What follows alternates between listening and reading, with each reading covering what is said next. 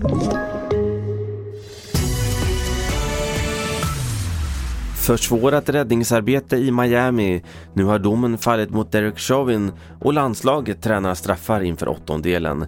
Ja, TV4-nyheterna börjar i USA där sökarbetet efter överlevande fortsätter i Surfside, Miami där ett tolvvåningshus rasade samman för drygt två dagar sedan. Hittills har fyra hittats döda men fortfarande saknas 159 personer och sökarbetet försvåras av en pågående brand. Stefan Borg är på plats i Miami.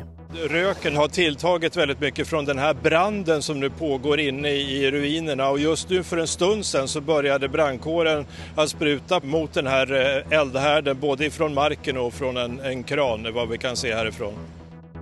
Vi fortsätter i USA för igår kväll svensk tid kom domen mot Eric Chauvin, den polisman som dödade George Floyd. Straffet blir 22,5 års fängelse på åtalspunkter motsvarande dråp. Men flera tycker domen borde varit hårdare, däribland George Floyds syster Latonya Floyd. You let that been a black man on a white man's neck and see if he'd got 22 years. He'd got the damn death sentence. Is it not right? No. No. Hell no. Sverige, det var en hel del fylla, misshandel och bråk under midsommaraftonsnatten på flera håll i landet. Polisen rapporterar även en rad grövre brott, däribland ett rån mot en taxichaufför i Malmö och ett våldtäktsförsök i Stockholmsförorten Aspudden. Och sist, fotbolls-EM. På tisdag är det dags för Sveriges åttondelsfinal mot Ukraina och därför tränar landslaget för fullt inför ett eventuellt straffavgörande. Så här säger mittfältaren Kristoffer Olsson om straffscenariot.